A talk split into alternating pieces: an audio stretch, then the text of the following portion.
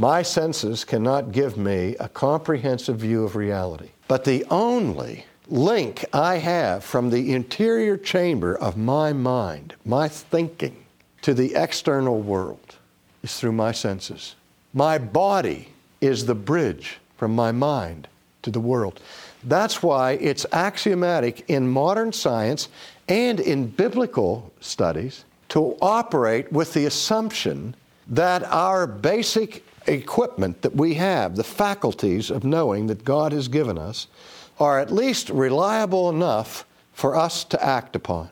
Again, when I see the light turn red, I can speculate that maybe a demon caused it or it's a malfunction and that's possibility, but I trust it enough to put my foot on the brake.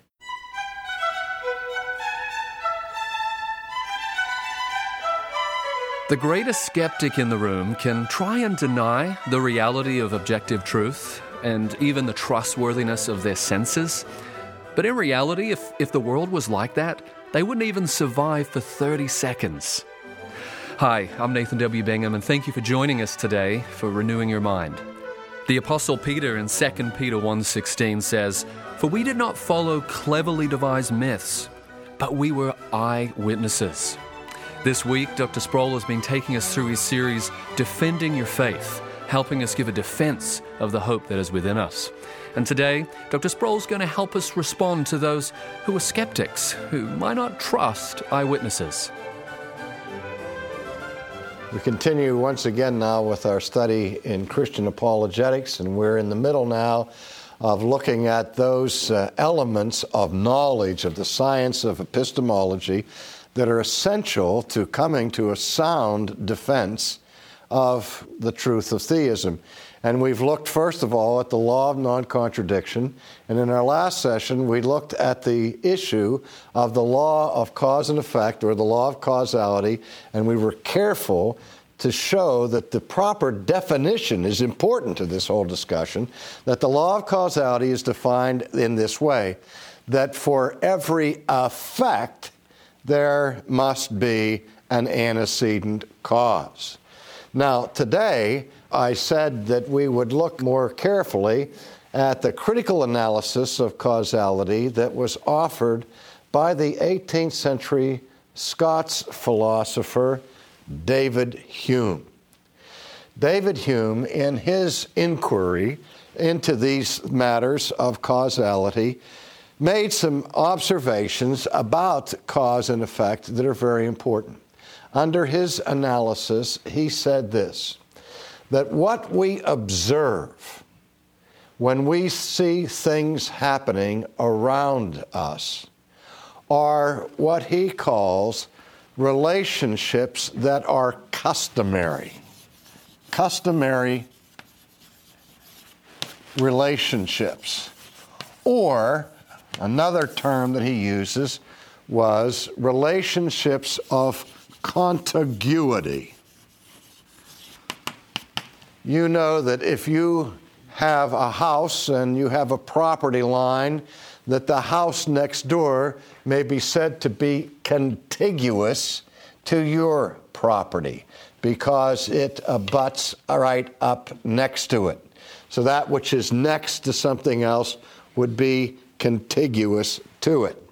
So, what David Hume is saying here is that we see events transpire or take place in the external world, that one thing follows another, and we assume that the one thing causes that which follows it because they follow in sequence on a regular basis.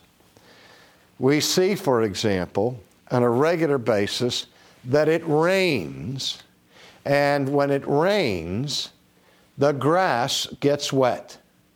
So that there is a customary relationship between raining and wet grass. And this happens in such regular sequences or intervals that we come to the conclusion that the cause of the grasses becoming wet is the raining that precedes it. Now, you look at me and you say, somebody really raising a question of whether the rain is causing the wet grass. Everybody knows that the rain is that which causes the effect of wet grass. Well, in ordinary experience, that's the way we think because that's the way it certainly seems to us under the naked vision that we have in our observations. And because we are accustomed to thinking in this way. But how do we know that in between the falling of the rain and the dampening of the grass, some invisible cause other than the rain is interceding and is the real cause for the grasses becoming wet. Now, again, that may seem like utter stupid assumptions. That's like speculating about men made of green cheese on the backside of the moon and so on. But from a philosophical perspective, particularly in light of the 17th and 18th century when philosophers were doing a penetrating analysis of understanding external reality and the forces that are in effect making happen what makes happen with the school of Descartes, with his theory of interactionism, and with other philosophers such as Spinoza and Leibniz in the rational school, who postulated invisible causes that were not seen for that which you can observe empirically. And so there was a big controversy in science and in philosophy about actual causes. See if I can make something of an illustration right now. What is it that makes us sick from time to time? Keep in view that now, when we are ill or something, we might go in and get blood tests done or throat cultures, and these cultures are placed under microscopes, and we begin to discover that organisms or antibodies are at work infecting our well being that are invisible to the naked eye. And that without the discovery of microscopes and that sort of thing, we never would have imagined that the causes for our diseases are what they are presumed to be now. And it wasn't that long ago where people talked about animal spirits invading our bodies and going up and down our arms and so on before the use of the microscope. So, again, what the microscope has done is opened up a whole new world of realities that are truly there and are making an impact on our lives, and they're flying around in this room right now that we can't even see. We say, well, we picked up a bug or a germ or so on. I had the flu last week, and somebody told me the second day of the flu that it was a 24 hour bug. And I said, Well, my 24 hour bug needs a new wristwatch then because he's still here. but we talk about bugs and we talk about these things that infect us. But what Hume was doing from a scientific analysis was there's all kinds of things going on that we don't perceive. We don't ever really see. And we make assumptions that because one thing follows another, it is therefore the cause. Now, causal thinking, ladies and gentlemen, is at the heart of the scientific inquiry. It's at the heart of medicine. When we're ill and we go to the doctor, and we ask the doctor for a diagnosis, we're asking him to determine and isolate the cause for our illness. And we want him to be able to determine the cause so that he can come up with a treatment that will cure the disease. But if we can't determine what's wrong and don't have a proper diagnosis, it's very difficult to find the proper remedy. And not only that, but in biology, in chemistry, in physics, in astronomy, the principle of causality is assumed constantly. To say it another way, causal thinking is at the heart of natural science. Now, you can imagine the crisis that came about in the 18th century when this very learned scholar in Scotland raised questions about scientific ability to determine and isolate causes. Now, in his analysis of this, David Hume used a famous illustration. And the illustration was what we call the pool ball illustration. If you can imagine a pool table, and there's a pocket at the end of the table, and in the middle of the table, you have the cue ball, and then you have the object ball, we'll call it the eight ball. And the object here is the pool player wants to sink the eight ball in the corner pocket. And so he picks up the cue stick, puts some chalk on the end of the stick, and he aims the cue stick at the cue ball. Okay? And then using the motion of his arm, he swings the cue stick and it moves the cue stick. The cue stick strikes the cue ball, imparting force, presumably, to the cue ball, setting the cue ball in motion. And the cue ball moves across the table until it hits or collides with the object ball, in this case, the eight ball. And then immediately following that, the eight ball begins to move, and if our aim and striking were correct and proper, ultimately the object ball is deposited in the corner pocket. But you see all kinds of physical actions involved in that. I pick up the cue stick, I aim the cue stick, I swing my arm, and since my arm is connected to the cue stick, the cue stick moves. When I move the cue stick, I hit the cue ball with the cue stick, and then the cue ball hits the object ball. And so we make the assumption that there is a causal relationship and sequence all along here. But does anybody actually perceive invisible force transferred from the end of the cue stick to the cue ball? Does anybody see the transfer of force from the cue ball to the object ball? No. What you see is one thing following another.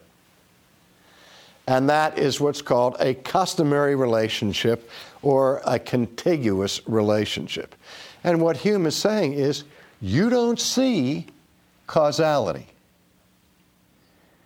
you see several actions taking place in sequence, and you're assuming a causal nexus or a causal relationship from those distinct actions. You know, the old story of the farmer who was awakened every morning before he wanted to wake up because at the crack of dawn the rooster crowed. And he said, You know, every time that rooster of mine crows, the sun comes up. And it gets in my eyes coming in this window and it wakes me up. And so if I want to stop the sun from coming up, I'm just going to strangle that rooster. because he thought, if I can kill the rooster, I can stop the sun. Because every day the rooster crowed, then the sun came up, and he assumed that it was the rooster causing the sun to come up. And that's an example of a fallacy that we learn, an informal fallacy, in the science of logic called the post hoc ergo propter hoc fallacy, which being translated means the fallacy of after this, therefore, because of this. That just because something happens after something else does not mean that the previous thing had anything to do with that which came afterwards. And you can't just assume because one thing follows another that they are connected causally. Now, that's a brief overview of David Hume's analysis of the problems of causality. Now, what happened was you have all kinds of people who have assumed, there's a kind of a causal leap with their minds, who have assumed that what Hume did with this analysis was demolish the law of causality, which he did not do. I mean, he actually himself came to the conclusion since we can't know what is causing a particular effect, we might come to the conclusion that anything can produce anything else. Now, that's fine if he wants to talk like that. However, what he doesn't show is that nothing is causing the movement of the pool ball. It's one thing to say there are forces engaged here that I don't perceive, that I can't see. It's one thing to say I don't know what's causing the motion, and it's a huge movement from that to say nothing is causing the motion. Yeah. Again, when we apply the law of causality to the external world, we have to face the limitations of sense perception that David Hume sets forth. But we don't have to, therefore, jettison the principle of the law of cause and effect, because it still remains a fact that if something is an effect, it was indeed caused by something other than itself. And that has to be true no matter how many experiments you take, because again, I remind you, that is a formal argument. Now, remember that the third principle that I talked about was the principle of the basic reliability of sense perception. And I labored the point that we admit that our senses do not have perfect perception of reality. That's why we have machines to heighten our ability to perceive things like telescopes and microscopes, as I mentioned before. And remember, I mentioned the illustration of Augustine's bent oar in the water and somebody's head being the size of my thumbnail because I can cover their head from a distance with my thumb, and understanding principles of depth perception, and that we understand there are limits to our powers of perception. Now, what David Hume does here is shows those limits that we never can penetrate to the invisible realm where perhaps all kinds of unseen forces are at work, not the least of which is the power of God. Again, the New Testament tells us that in God we live and move and have our being. Now, just take that second part of that. In God we move. And one of the principal assumptions of Christian truth is that nothing can move in this world apart from the power of God. And I can say, I have the power to drop this piece of chalk and make it move, but at best, I'm a secondary cause because I can't even open my finger apart from the power of God. And the power of God is invisible. So the other side of the coin is this is an argument that is compatible with Christian theism that says there can be no power without God and that God is the power supply of all motion. And because He's invisible, no amount of empirical research will get to the heart of the matter, to get to the heart of matter, to get to the heart of the motion of matter. And so, in that regard, I have no complaint with David Hume's analysis where he shows the limits of human sense perception. Unfortunately, he took it to this place where he tried to reduce all science that depends upon sense perception to skepticism. In fact, it is said of Hume that he represents the graveyard of British empiricism. Immanuel Kant, who came after Hume, said it was Hume's skeptical analysis of being able to perceive causal forces that awakened Kant from what he called his dogmatic slumbers, and Kant set about his whole rest of his career to rescue science from pure skepticism. Because if you demolish causal thinking, it's not just Christian theism that goes, it's science that goes. And so Kant sought to resurrect the validity of causality and the basic reliability of sense perception. Again, my senses cannot give me a comprehensive view of reality. But the only link I have from the interior chamber of my mind, my thinking, to the external world, the only transition I have from the mind to you is through my senses. My body is the bridge from my mind to the world. What is mind? Dr. Gerstner used to answer that question. What is mind? No matter. What is matter then? Never mind. what he was getting at with his cute little game was that there is a fundamental distinction between materiality, corporeality, and that which is non physical. And an idea, a thought in the mind, may be linked to a physical cause of chemical stimulations and synapses and so on in the physical surface of the brain. But it's one thing to say the physical brain gives rise to thinking. It's another thing to say that thinking itself is physical. And we don't want to do that. Okay, so I'm saying is that my thinking, my conscious awareness of things is non physical. But I cannot have any thoughts about you or about the world or anything outside of my mind except through my senses. So, as imperfect as my senses may be, that's the only avenue I have to reality, physical reality, outside of myself.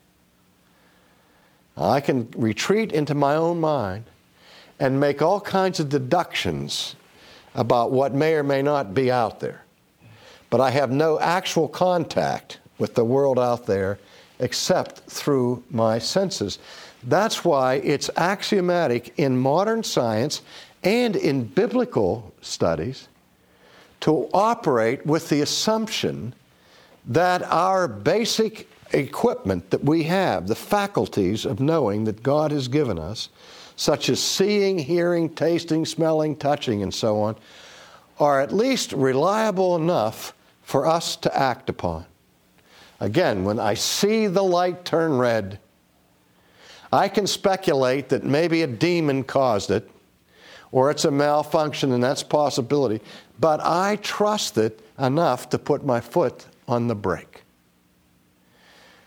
And this is the way the Bible speaks when it talks about, as I mentioned earlier, Peter saying, We don't believe in cleverly devised myths or fables, but we believe in what we have seen with our eyes and heard with our ears. The basic reliability of sense perception, and even the assumption that we can see causal relationships in this world, is assumed throughout Scripture. And so these three principles are non negotiable to Christian apologetics. Again, the law of non contradiction, B, the law of causality, and three, now, the basic reliability of sense perception.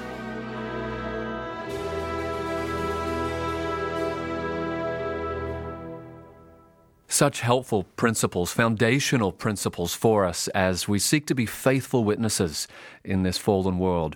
That was a, a, message from R.C. Sproul, his series, Defending Your Faith.